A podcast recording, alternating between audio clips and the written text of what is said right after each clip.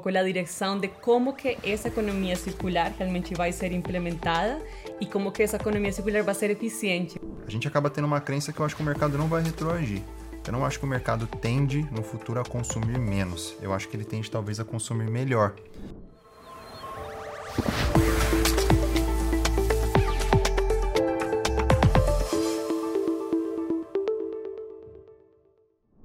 Sejam bem-vindos ao Habitability, um videocast e podcast oferecido pela MRV Co e apresentado por mim, Luiz Gustavo Pacete.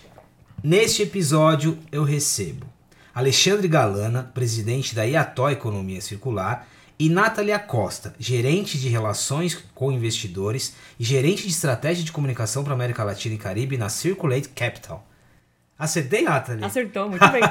Esse é o medo aqui do, do pacete de errar qualquer nome. Nathalie, bem-vinda. Obrigado pela presença, viu? Muito obrigada. Esse é o primeiro podcast, videocast da Nathalie em português, uhum. gente. É muito... Nunca vou esquecer. Já. E, tá perfeito. Seja muito bem-vindo. Se sinta muito acolhida, viu? Como você já se sentiu aqui no Brasil.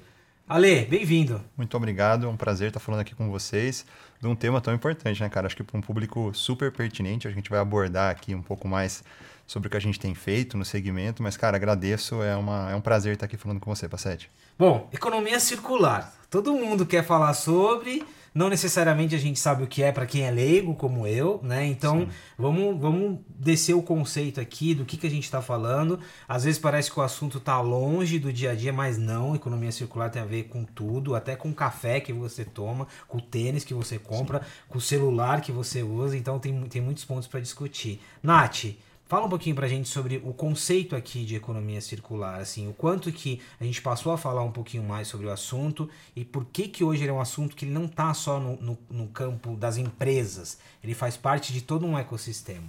Claro. Então, bom, existem inúmeros conceitos, né, que é economia circular e, e eu acho que para este público e para a gente ter um papo aqui muito mais leve, eu queria sintetizar, não? É realmente uma transformação de uma economia linear onde a gente está acostumado a comprar e jogar fora. Então, realmente nessa economia circular, esse jogar fora não existe mais a gente precisa entender e ter uma responsabilidade que é isso que se extrai, que a gente usa, que se transforma.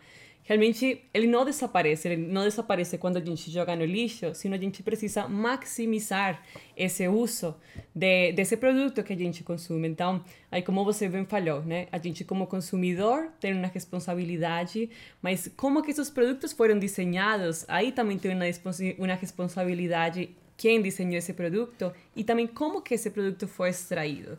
Então, para mim, é, se, se consigo pôr isso em um termo muito prático e, e bem é, sintetizado, é como a gente consegue maximizar a vida útil do material e minimizar os desperdícios. Consumir e jogar fora. Então, nos habituamos a essa dinâmica que não faz nenhum sentido. Mas aí, Ale, quando a gente olha para essa lógica de consumo e para a dinâmica das empresas. Aqui a gente tem que trazer o lado do marketing também. O que está mudando e o que, que não está mudando? Assim, qual que é o paradoxo dessa conversa? Sim, é, economia circular é um conceito bem amplo. A gente costuma dizer que é um modelo econômico onde não há resíduo. Né? Depois que se consome, tudo que é gerado após isso volta para um ciclo produtivo. Por ser um conceito amplo, ele começa desde lá do início, no planejamento, no design das embalagens. Né? Então, muito vem se pesquisando, vem se investindo desde, o, desde os produtores de resina, passando pelos produtores de filmes, no caso de embalagens flexíveis, por exemplo, todas, toda a cadeia vem vendo como, estudando como melhorar a reciclabilidade dessas embalagens, né? a capacidade dela ser reciclada tem essa diferença, né? porque por mais que o material seja reciclável, muitas vezes ele não consegue ser reciclado pela estrutura atual. Então o mercado ele vem atuando desde a ponta. E aí isso vem tendo reflexos. A verdade é que por mais que a pesquisa hoje seja muito aprofundada já, muitos materiais ainda hoje não têm um ciclo bem definido de reciclagem. Então, você tem que atuar na pós, no, no pós-consumo que a gente fala na geração, que é onde as empresas, as marcas principalmente hoje vêm olhando, implementando soluções de logística reversa, que é um mecanismo também da economia circular, que visa exatamente, ok, já que eu tenho uma embalagem que ela não é 100% reciclável, ela tem dificuldade de ser reciclada, como que eu crio mecanismos hoje para facilitar o retorno dessa embalagem para um ciclo produtivo? Para tentar dar uma equilibrada na balança. Já que a área de pesquisa e desenvolvimento de produtos ela não conseguiu evoluir tanto nesses últimos anos, evoluiu muito, mas não chegou num cenário ideal. Como é que eu equilibro a ponta, retirando esse resíduo, desviando ele de aterros, outras formas de destinação ambientalmente inadequada. Então o mercado ele vem se movimentando em todos os aspectos, praticamente em todos os elos da cadeia a gente consegue hoje ver movimentações. Para quem não, não não está imerso nesse assunto, Nath, qual, qual, onde estão as responsabilidades aqui de uma empresa? Acho que tem, tem a, a, responsabilidade baseada numa reputação, né, no compromisso ali de ESG, mas em termos de legislação, de normas, regras, o que, que existe para garantir que uma empresa é, cumpra é, não só a parte de logística reversa, mas todo, essa, todo esse olhar para a cadeia do ponto de vista de sustentabilidade? Então, acho que você tocou em um ponto muito importante. Eu acho que hoje em dia essa falta de regulamentação, essa falta de política. Falta de regulamentação, então já. Exatamente. É que hoje em dia grandes corporações, grandes marcas de bens de consumo vêm adoptando eh, por los tratados de plástico globais, vêm eh, aceitando e, e trazendo para o mercado, por exemplo, no Brasil particularmente, un conteúdo de material reciclado, ¿no? Y eso hoy en día está haciendo de forma más voluntaria, una forma que las empresas adquirieron esos compromisos, más eso ainda no fue regulamentado, ¿no? Y acho que eso es una grande é um grande desafio que hoje tem, tem na indústria para conseguir gerar essa demanda e gerar, conseguir fazer esse fechamento da economia circular. Então, hoje em dia, essas empresas que talvez têm um pouco mais de expertise né, em, em, em questões de como que fechar esse ciclo, que trazem de forma internacional, elas estão conseguindo fazer essas mudanças, né? E eles estão talvez também conseguindo pegar esos custos que hoy en día, como Ale comentó, esos custos de logística reversa que cuestan más traer esos materiales reciclados, ellas están consiguiendo absorber más empresas menores que ainda no están en ese estadio, que ainda no consiguen eh, colocar esses produtos reciclados, como não existe uma regulamentação, aí não existe realmente uma, uma, uma responsabilidade, né?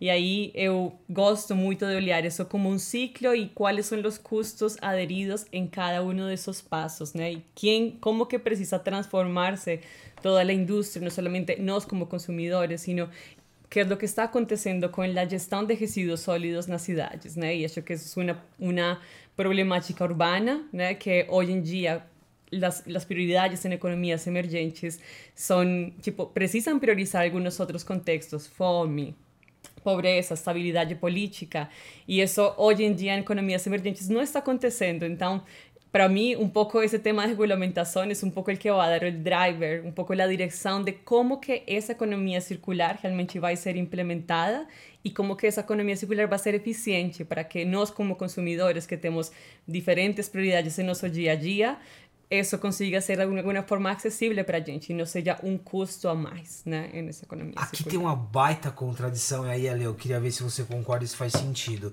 O que a Nath trouxe em relação a outras prioridades. Né? Claro, a gente tem vários outros problemas e desafios. É, já falamos aqui sobre saneamento básico e por aí vai. É, mas aí quando a gente pensa no desperdício, quando a gente pensa num desequilíbrio até de consumo, é, tudo isso impacta também nesses mesmos problemas, certo? A gente acaba ah, ampliando esses problemas que a gente está focado agora. Faz sentido isso? Faz, cara, faz. E eu acho que muito do reflexo disso é exatamente a gente não conseguir se valer da responsabilidade compartilhada. O Brasil nos últimos anos avançou em termos de legislação, mas a fiscalização ainda é muito pouca, né? A forma de você é, regulamentar isso a nível federal, municipal, ele ainda é inexistente. E aí isso acaba ficando naturalmente so, é, acumulado em alguns pontos da cadeia e a gente acaba tendo que tomar essa decisão. Aonde investir recursos? Tem gente que acredita que o governo tem 100% de responsabilidade de resolver esse problema. E aí a gente acaba tendo um recurso disponível para resolver N soluções. Aí você traz isso para as marcas. E aí todos os outros elos da cadeia, qual é a parte deles hoje para resolver o problema, por exemplo, da circularidade dos seus resíduos? Então, o que eu vejo é que a gente tem que trazer mais atores para a gente conseguir dividir essa responsabilidade. Cada um estar olhando para o problema que gera, para a solução que consegue dar para esse material, para que a gente consiga equilibrar um pouco, cara, porque realmente é muito complexo.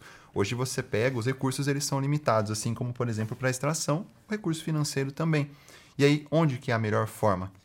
É importante entender, mudar os hábitos de consumo, reduzir, recusar, né, o 5, o 5R ele reflete em outros pontos, não apenas no sentido da redução do resíduo, mas também questões de saúde e acaba tendo N outros reflexos positivos para nós, para a nossa sociedade, para as empresas. Vamos aproveitar que você falou do 5R, porque ele é um conceito que talvez ele não é tão presente, não é tão difundido ainda, mas ele é uma, ele é uma regra interessante. Eu queria falar um pouco sobre ele. Repensar, recusar, reduzir, reutilizar e reciclar. Em essência, o que, que o 5R está dizendo aqui para gente? É como a gente consegue, em cada uma dessas etapas, maximizar o uso dos materiais que estão hoje em dia disponíveis. Então, por exemplo, você falou existem três ejes, existem cinco ejes, existem até nove ejes, né? Em toda essa, em, em toda essa filosofia. Até nove existe. Então até existem nove vários. ejes, Vamos, existem vamos vários. ficar nos cinco. Aham. Então, realmente é isso, né? Nós, como consumidores, temos uma hum, decisão de escolha, né? Uma, uma, um poder de escolha, né? Quando a gente consegue em, em repensar como que a gente consegue nesse poder de escolha quando eu vou adquirir um produto, se eu realmente preciso dele. Como que eu consigo ter uma visão, um pouco de essa responsabilidade e olhar um pouco para a consequência de que nessa economia linear, eu realmente, para mim, quando joguei na lixeira, desaparece para mim, mas quando eu consigo entender a consequência de onde que vai ir esse material e se eu realmente preciso dele, então em cada uma dessas ejes, não? como consigo repensar, como consigo recusar quando eu vou, ontem eu fui na feira, eu fui eu comprar um tomate, um limão, um, cada, cada quem queria me dar uma sacola, eu falei, não preciso disso, né? Eu preciso de uma e eu coloco todo aí. E aí a gente tem um poder de escolha, porque a forma em que o sistema está hoje em dia estabelecido é que eu vou gerando, gerando essa necessidade e vou adquirindo, mas se eu posso falar não, não precisa, aí eu tenho poder de decisão como consumidor.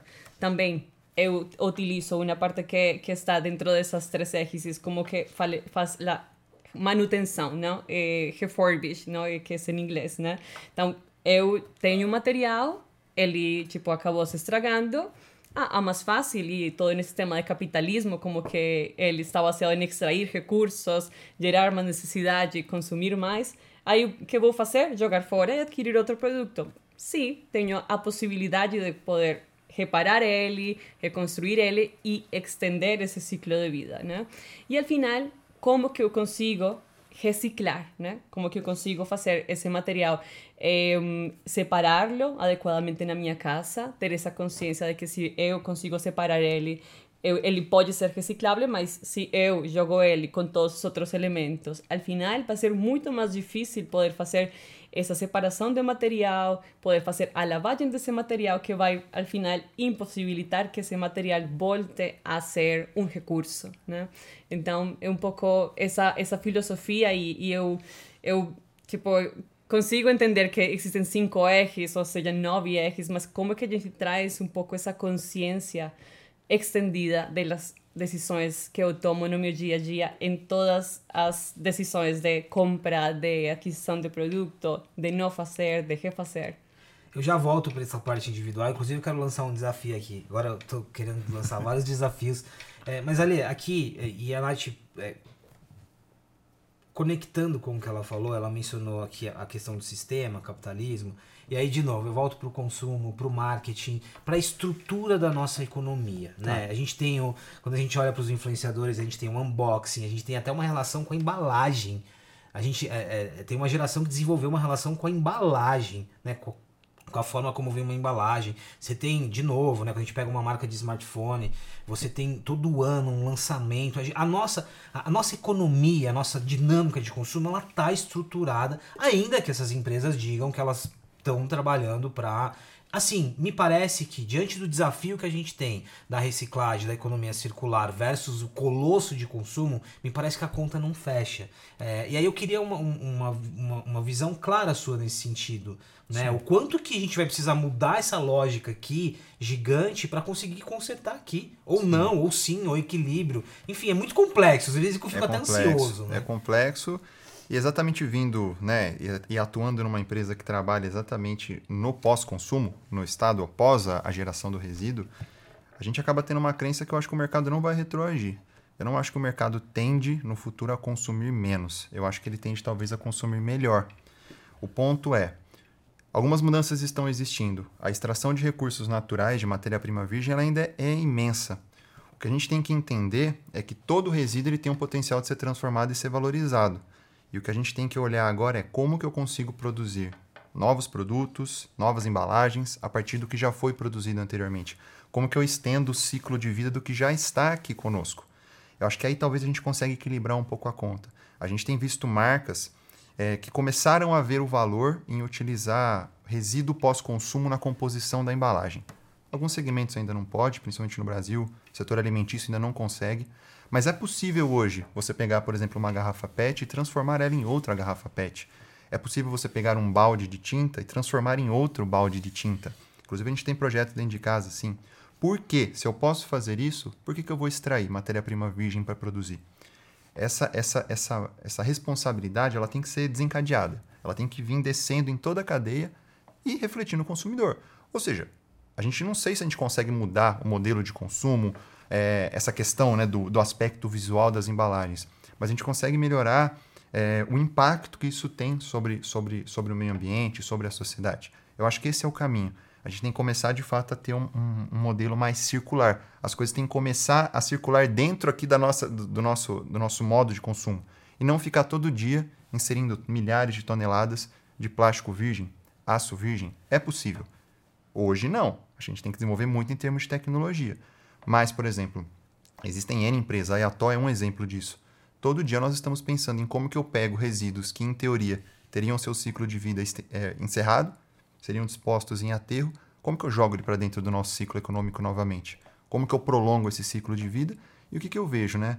A cada produto que a gente fizer com resíduo plástico, por exemplo, reciclado, a gente está deixando de extrair um quilo que seja de matéria-prima virgem. E aí eu, eu, começo a ter uma, uma visão de longo prazo. Mas a, gente, a estrada é muito longa.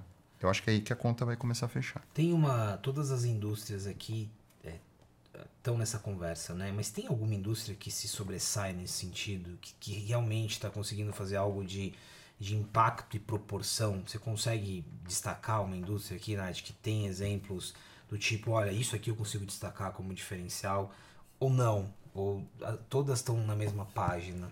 Nossa, eu, eu acho realmente que eu sou bem inserida nesse mundo plástico, né? De como que ele, em poucos anos, conseguiu se desenvolver tanto, né? E como qual é esse potencial e eu consigo realmente falar dessa indústria porque é a que eu venho seguindo e venho seguindo os dados e eu venho seguindo os gaps também que tem, né?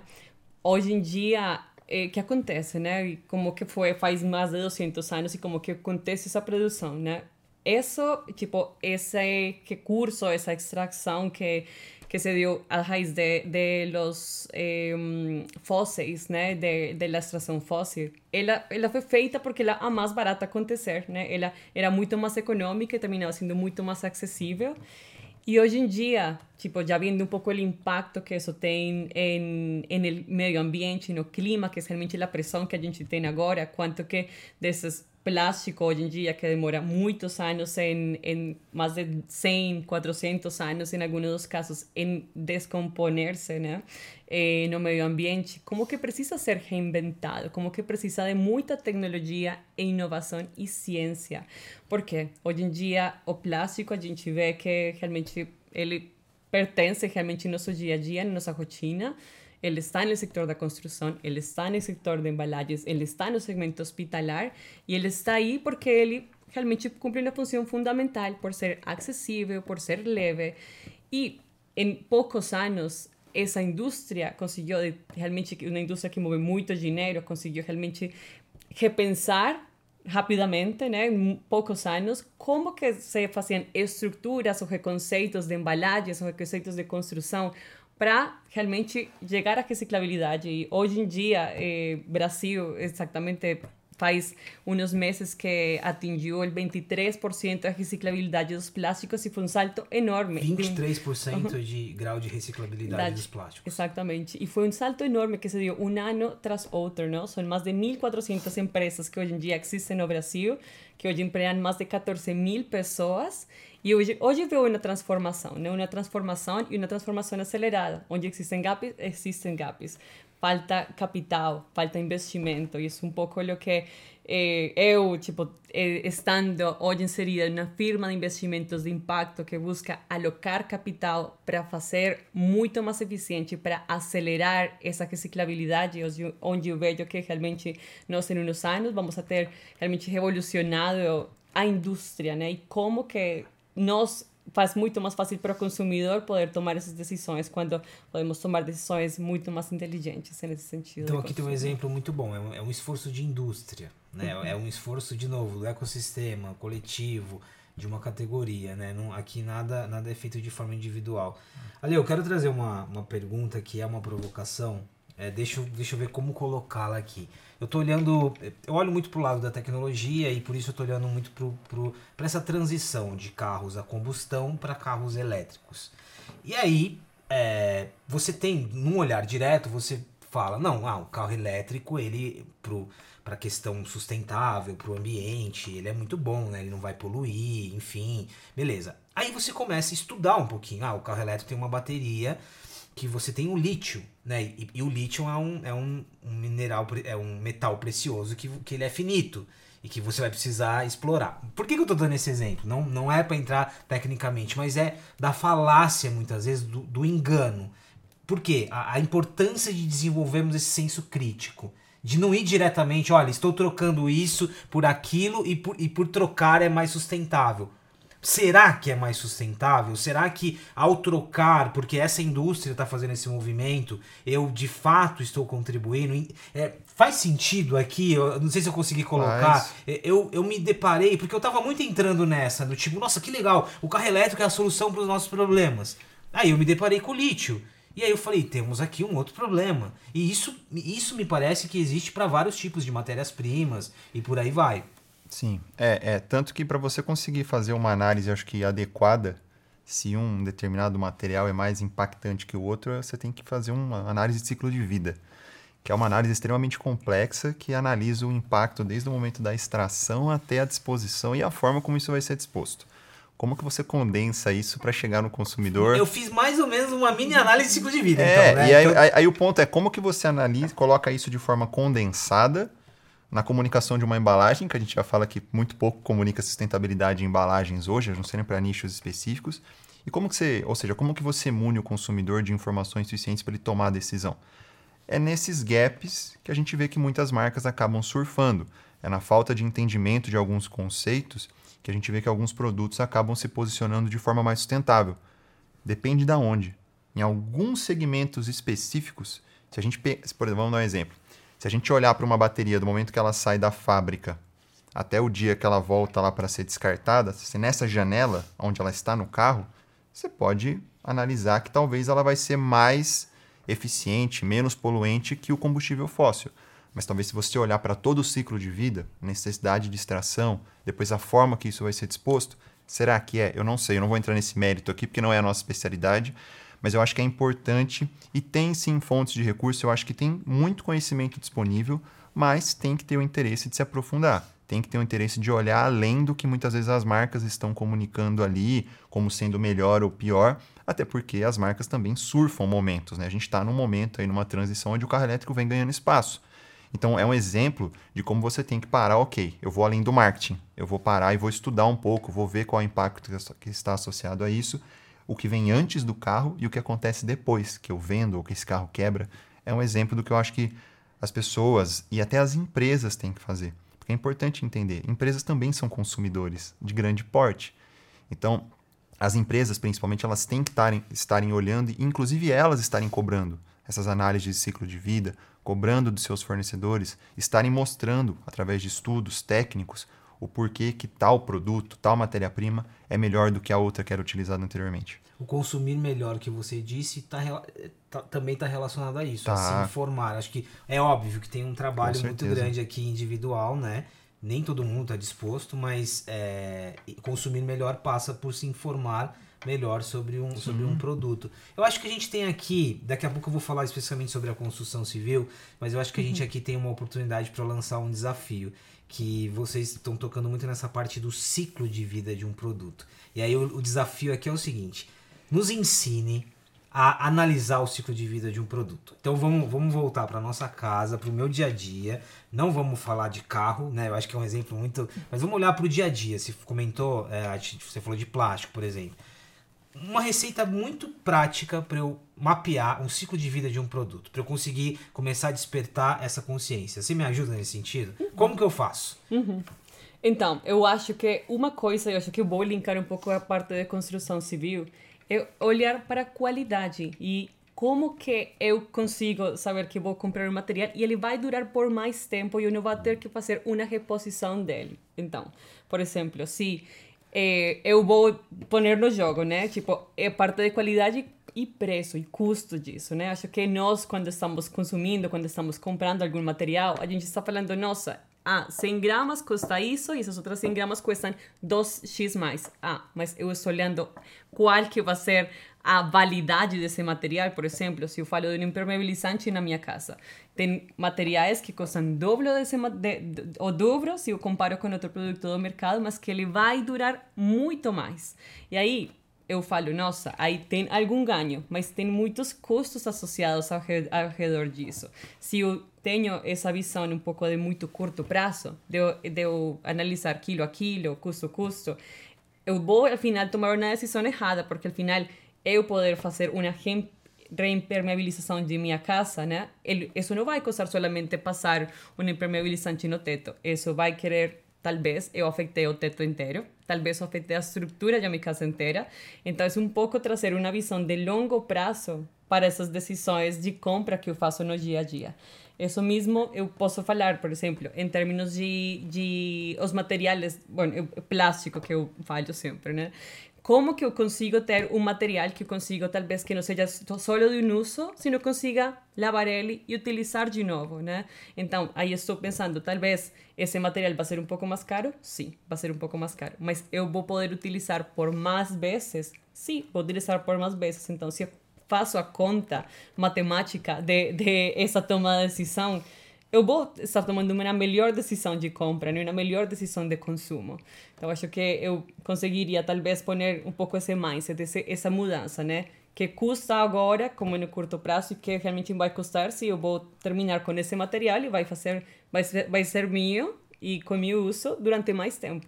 Então, aqui já faz muito sentido porque é economia circular, né? Aqui é um é uma conceito Sim. básico de economia aqui. Então, o custo não é o custo literal que a gente está vendo ali, né? E, e qualidade e custo tem uma relação, tem, tem uma relação que a gente tem que distribuir durante o ciclo de vida desse produto, né? Então vamos lá, tô comprando uma embalagem de vidro ali de algum de algum de alguma conserva, né? Uhum. É o preço que eu pago nesse vidro e esse vidro vai ser útil para eu guardar outras conservas e outros produtos. É um exemplo muito básico, mas que ajuda a dar uma ideia dessa desse exercício, né? Tem algum outro exemplo que a gente pode aplicar dentro de casa também? Bom, acho que, primeiro, analisar o ciclo de vida fora do nosso contexto é muito complexo. São cálculos extremamente complexos. Acho que a gente tem que olhar do momento que a gente compra mesmo. Eu acho que a, a Nathalie trouxe, acho que, basicamente, o procedimento que a gente tem que seguir. Eu acho que é isso. É, existem outras formas também, mas aí eu acho que é super interessante fazer essa pesquisa. Hoje a gente sabe que dentro, por exemplo, do segmento plástico, tem perfis de plástico que são mais recicláveis, que têm cadeias mais estruturadas. Vamos trazer para o contexto, por exemplo, de uma cooperativa. Um exemplo que está no nosso dia a dia. É a garrafinha de água. Todo mundo tende, quando vai no restaurante, por exemplo, a consumir a garrafinha colorida, porque ela tem aquele aspecto visual maravilhoso, né? A garrafinha rosa, Premium. azul. Isso, exatamente. Premium. A verdade é que quando essa garrafinha, por exemplo, entra numa cooperativa, o valor de comercialização dessa garrafa é muito inferior ao valor de comercialização da garrafa PET cristal, que é a garrafa transparente que nós compramos. Então, esse é um exemplo de como você pode fazer essa escolha no seu dia a dia. Não estou falando que não é possível reciclar. A gente também tem projetos para reciclar, por exemplo, PET colorido. Mas a probabilidade daquela garrafa ser reciclada hoje na estrutura que nós temos ela é menor. Então, esse conhecimento de entender hoje qual material tem mais reciclagem no Brasil, qual que tem mais estrutura, qual tem mais valorização, isso acaba tendo consequência e tendo maiores chances de você ter um menor impacto e prolongar o ciclo de vida. Então, pesquisar sobre, ah, eu devo comprar para esse contexto vidro, plástico, devo comprar metal, escolha o, o, o tipo do produto que você vai consumir baseado em pesquisas técnicas que têm informações disponíveis. Então aqui, ó, desafio lançado. Como já fizemos em outros episódios, vamos olhar do custo ao ciclo de vida de um produto e como ele se encaixa na tua dinâmica. Vamos lá, vamos se esforçar, pessoal, para não ficar só nos exemplos. E marca aí, ó, hashtag Habitability, MRV e Co, pra gente conseguir dialogar. Conta pra gente como foi a experiência. Agora eu vou entrar na polêmica. Polêmica de novo, porque é importante. E os eletrônicos? A gente já falou aqui em um episódio sobre casas inteligentes, né? Sim smartphones de novo, eletrônicos, assistentes de voz, o quanto que para algumas pessoas privilegiadas e que têm acesso as casas estão se tornando mais automatizadas. Mas vamos voltar ao exemplo do celular que grande parte da população tem. E aí? Acho que conecta de novo ao consumo, mas como que eu trago esse conceito de consumir melhor por um aparelho que vai ficando defasado numa velocidade muito grande, que, que não depende só de mim consumidor. Assim, é, aqui entramos numa discussão que talvez eu, eu traga aqui uma camada muito superficial, mas eu acho que vocês têm outras provocações para trazer sobre eletrônicos, né? E aí, Nath? eu acho, exato. Eu acho que nós como consumidores aí temos uma, talvez, mas unas, um poder de muito mais limitado que as marcas ou elas que estão fazendo realmente esse, essa produção de, de eletrônicos. E eu vejo hoy en día que tenemos algunos desafíos técnicos, ¿no? Por los eh, pesados, ¿no? Que contienen los electrónicos, que hacen mucho más difícil hoy en día una reciclaje, una, realmente un ciclo de vida que se consiga fechar de forma eficiente. Y realmente es técnico, ¿no? Hoy en día no conseguimos colocar esses materiais em aplicações muito mais nobres e o que eu falo aplicações mais nobres no, aplicações que tenham ma maior valor no mercado e que não fiquem mais lá no baixo da cadeia acho que que ale com essa parte de logística reversa eles fizeram eles fazem um análise de como a gente consegue revalorizar esses produtos que al final eh, a gente dispõe, como que a gente consegue trazer eles para aplicações que têm mais valor no mercado, porque al final isto é uma conta econômica, né?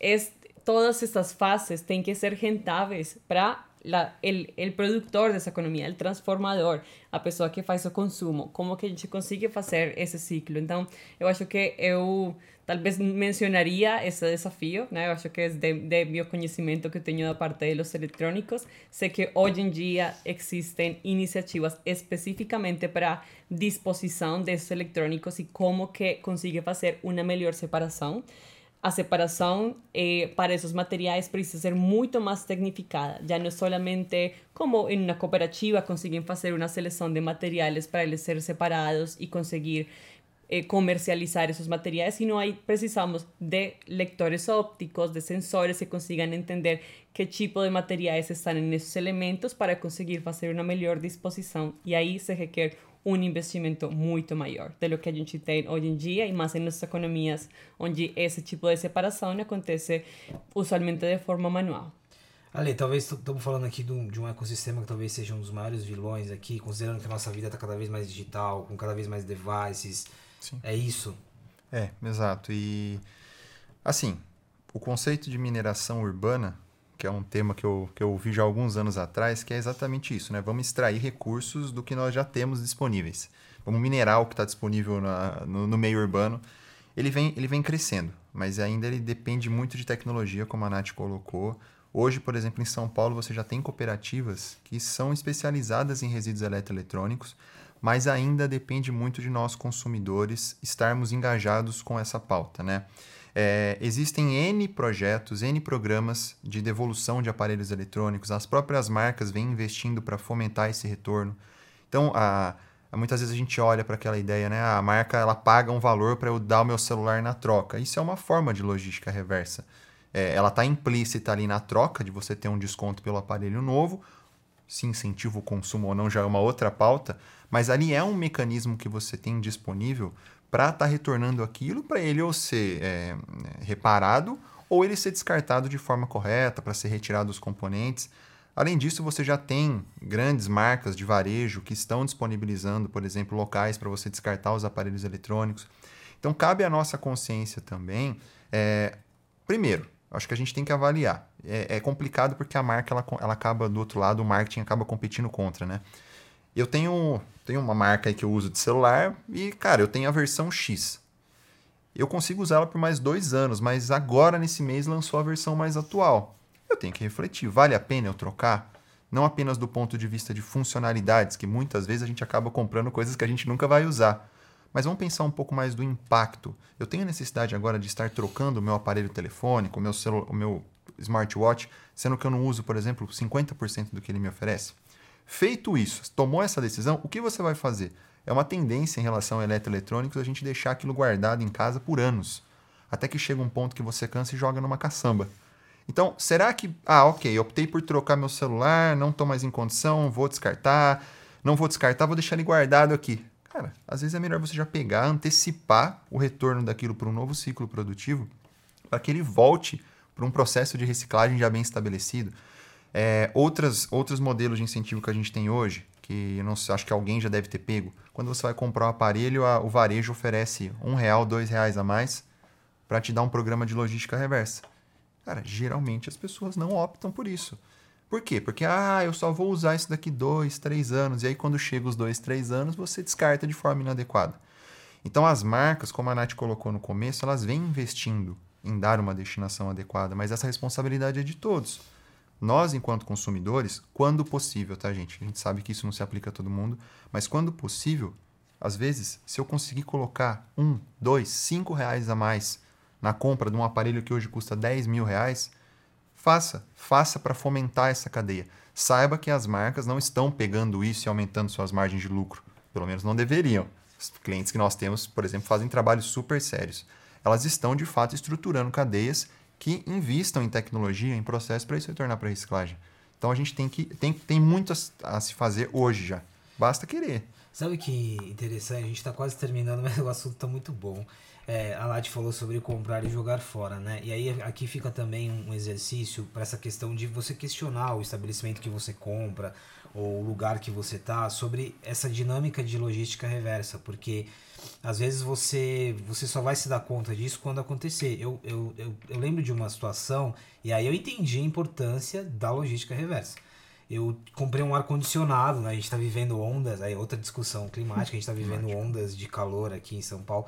Faz tempo já, mas eu comprei um ar-condicionado daquele portátil que é, que é grande, ele é grande, e aí ele quebrou, enfim, deu um problema e, eu, e aí eu precisava.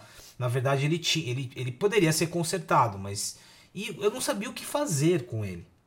E aí, depois disso, eu, eu ajustei um pouquinho do, do, do meu hábito de sempre perguntar, né? mesmo online, assim, eu tô comprando, então existe um programa de logística reversa? Não existe? O que, que eu faço? E isso volta ao que a gente estava falando do exercício de pensar no ciclo, né? E aí, esses dias eu me peguei até pensando no ciclo da cápsula de café, a tão famosa cápsula de café, Sim.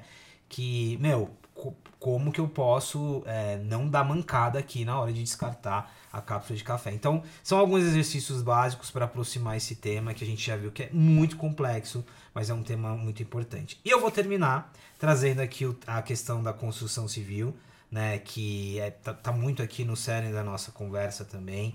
É, claro, não necessariamente num, numa profundidade de detalhes, mas como que vocês enxergam o papel dessa indústria? Você entrou um pouquinho nela, né, Nath? O papel dessa indústria, como que essa indústria ajuda nessa conversa e como que essa indústria também já evoluiu nesse sentido. Nós temos episódios aqui que fala sobre, é, é, sobre demolições, sobre a reutilização de materiais, tem conversas muito legais nesse sentido. Então, como que você enxerga hoje o avanço e o papel da construção civil nessa nossa conversa de economia circular?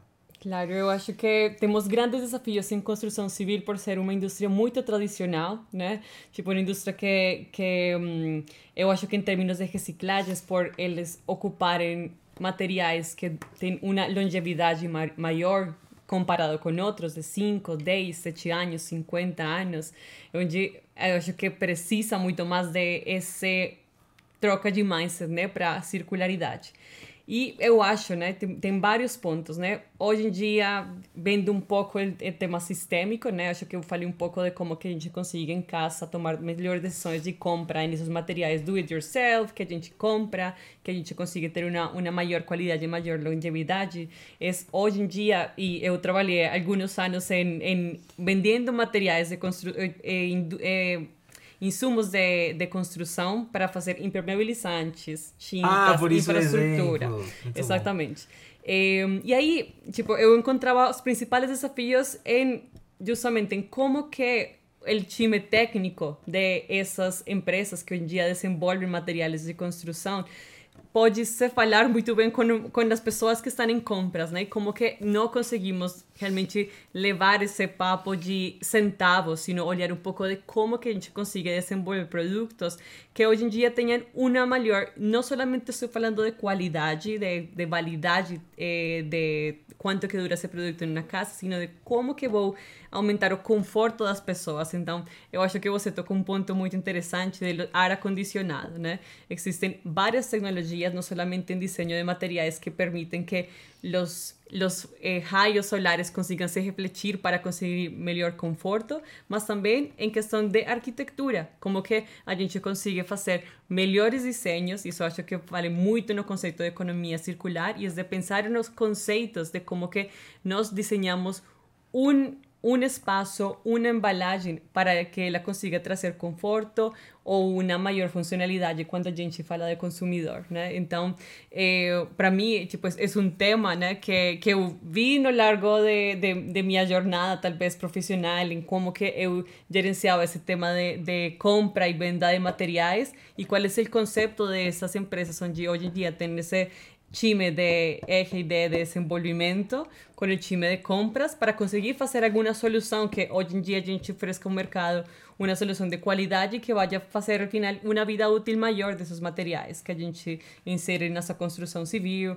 Eh, eu acho que eu posso resumir aí nessas várias pontas, né? E por supuesto, né? Acho que nós como consumidores eh, deveríamos optar por essas decisões melhores de, de consumo, que consigamos ver como que não consigo recomprar de novo, como consigo alongar a vida útil de, de las coisas que eu estou adquirindo para minha casa.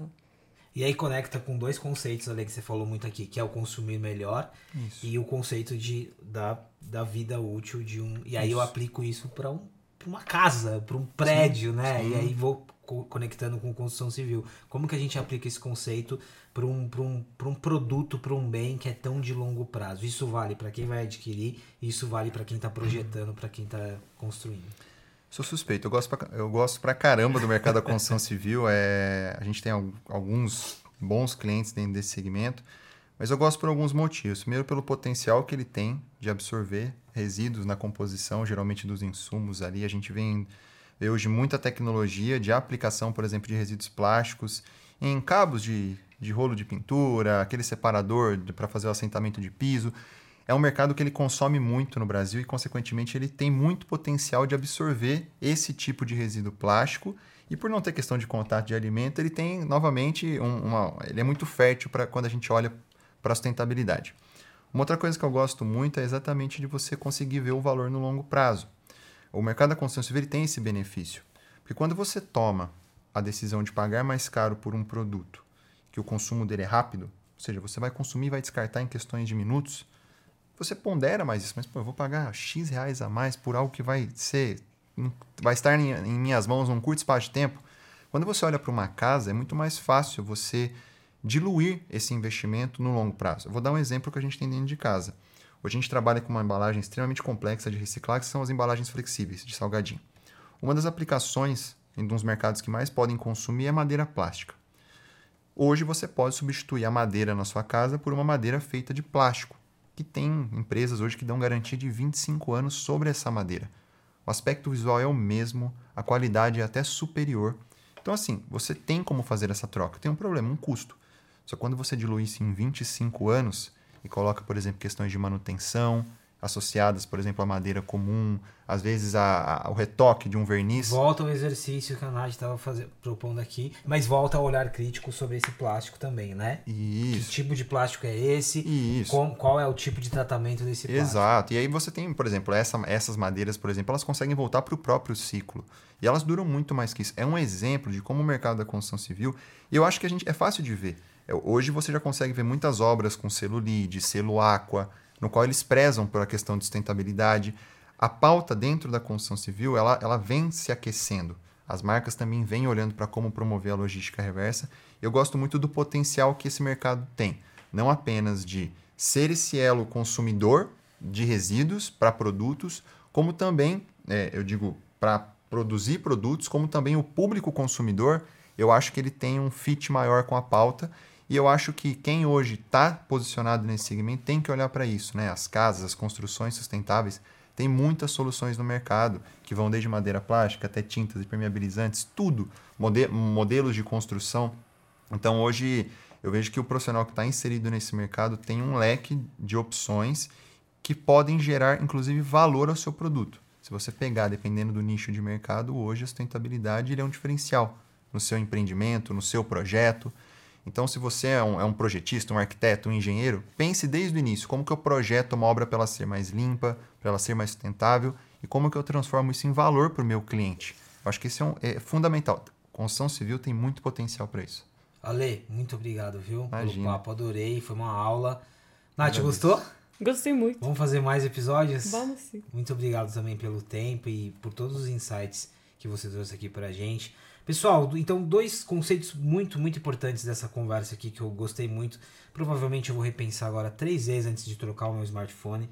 Está na hora ou não está na hora? Eu sei que é difícil, mas é, primeiro, o ciclo de vida de um produto, de qualquer produto, daquilo que a gente que a gente está comprando, eu acho que vale pensar lá na frente, né, o que vai acontecer e essa ideia de custo, né, o que, que é o custo de fato, qual que é esse custo? Acho que dois ensinamentos muito importantes, porque de fato essa conversa é complexa, o impacto ele é muito mais amplo do que apenas consumo, mas é uma responsabilidade de cada um de nós. Muito obrigado, até o próximo episódio do Habitability. O podcast Habitability é um oferecimento da MRV Co uma plataforma habitacional composta pela MRV e outras quatro marcas, Lugo, Ciência Résia e Urba.